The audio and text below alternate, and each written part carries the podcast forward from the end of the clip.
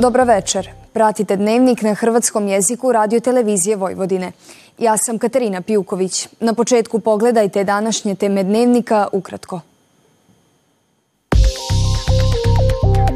Europski parlament usvojio rezoluciju o Srbiji kojom se poziva na neovisnu međunarodnu istragu o nepravilnostima na posljednjim izborima.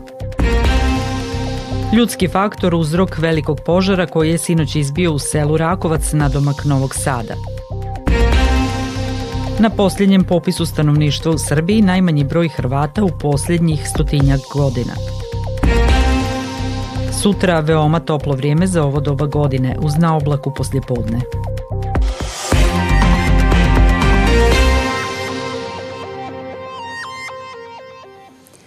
Predsjednik Srbije Aleksandar Vučić boravi u Njujorku gdje će se danas obratiti na izvanrednoj sjednici Vijeća sigurnosti Ujedinjenih naroda o stanju na Kosovu i Metohiji. Priopćila je služba za suradnju s medijima. Sjednica će biti održana u 21 sat po srednje europskom vremenu. Posljednja sjednica Vijeća sigurnosti na kojoj je razmatran izvještaj UNMIKA o situaciji na Kosovu i Metohiji održana je 23. listopada prošle godine i na njoj je Srbiju predstavljala premijerka Ana Brnabić. Vijeće sigurnosti je najvažnije tijelo Ujedinjenih naroda zaduženo za održavanje mira i sigurnosti u svijetu i jedino ta organizacija ima ovlaštenja donositi odluke koje članice moraju poštovati. Europski parlament usvojio je danas rezoluciju o Srbiji kojom se poziva na neovisnu međunarodnu istragu o nepravilnostima na posljednjim izborima u Srbiji sa 461 glasom za dok su 53 zastupnika bila protiv. Glasnogovornica Europske komisije Ana Pisonero izjavila je povodom rezolucije da povjerenstvo očekuje od Srbije da što prije primjeni preporuke iz izvješća Ureda za demokratske institucije i ljudska prava kada ono bude objavljeno i da je spremna podržati Srbiju u primjeni tih preporuka.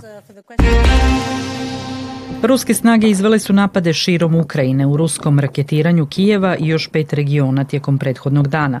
Poginulo je najmanje petero ljudi, a ozlijeđeno oko 50, dok su ukrajinske snage u odgovoru ispalile 18 granata na Donjeck i Makejevku i oborile 29 ruskih projektila i 15 bespilotnih letjelica. Sa druge strane, ruski protivzračni obrambeni sustavi oborili su iznad Belgorodske oblasti sedam ukrajinskih raketa i dva drona iznad grada Belgoroda.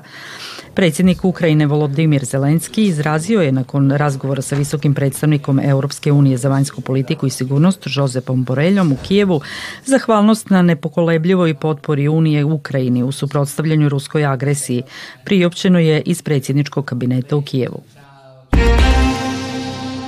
Veliki požar koji je sinoć izbio u selu Rakovac na domak Novog Sada je ugašen. Ozlijeđenih nije bilo, ali je vatrom bila zahvaćena velika površina rastinja pa je postojala opasnost da plamen stigne do kuća i vikendica u tom naselju. Uzrok požara je ljudski faktor, pa vatrogasci još jednom apeliraju na sve da budu obazrivi i ne pale nisko rastinje, jer posljedice takvih požara mogu biti fatalne. Na zgarišti su tijekom dana dežurale vatrogasne ekipe iz Beočina kako ne bi došlo do ponovnog rasplamsavanja vatre.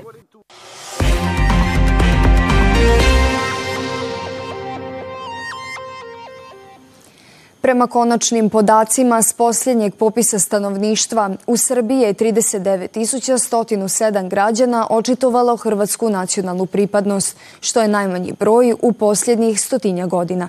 Najbrojniji su u sjeverno-bačkom području, staro su stanovništvo i ispod prosječno obrazovani.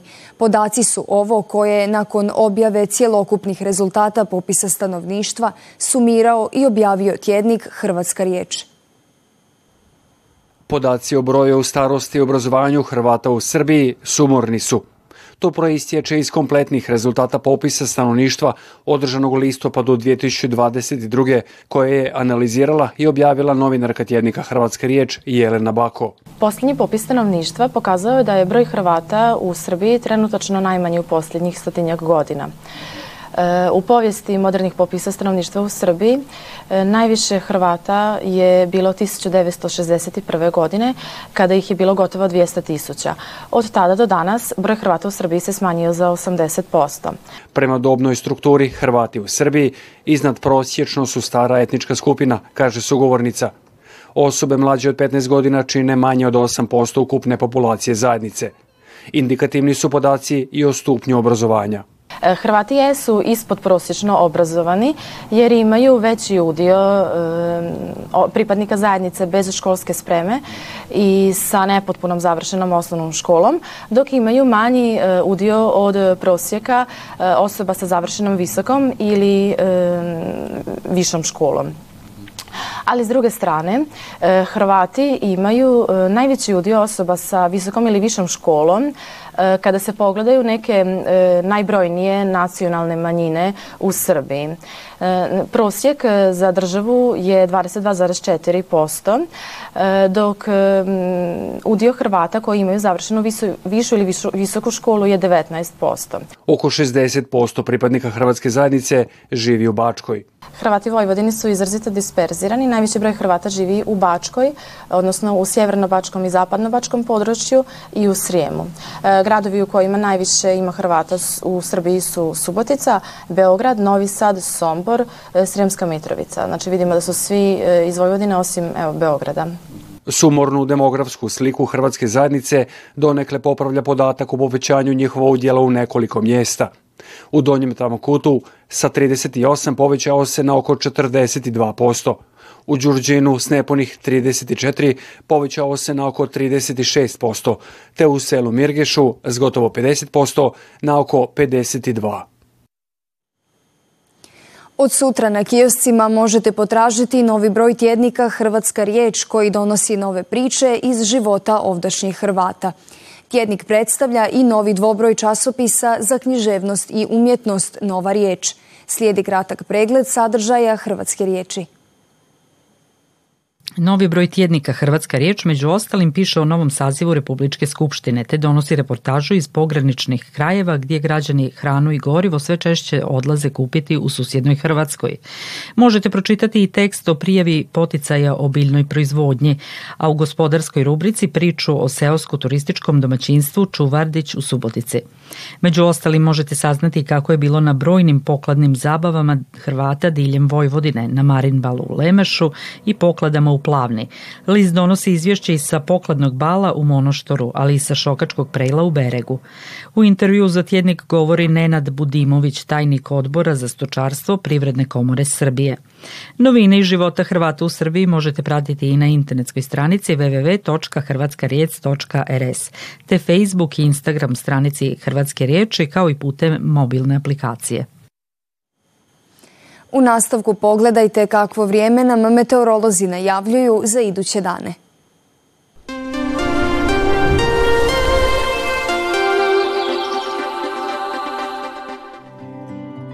U petak veoma toplo vrijeme za ovo doba godine sa sunčanim razdobljima i sa malo oblaka prije podne, a poslije podne postupno na oblaka dolazi sa sjeverozapada.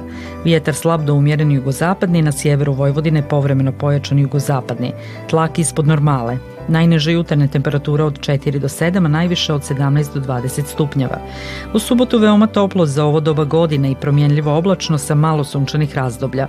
Veći dio dana biće suho, mada nije isključena pojava kratkotrajne kiše ujutro na zapadu i sjeveru. Toliko u ovom izdanju dnevnika koji možete gledati i na zahtjev putem internetske stranice www.rtv.rs. Vidimo se sutra u isto vrijeme. Hvala na pozornosti i ugodan ostatak večeri.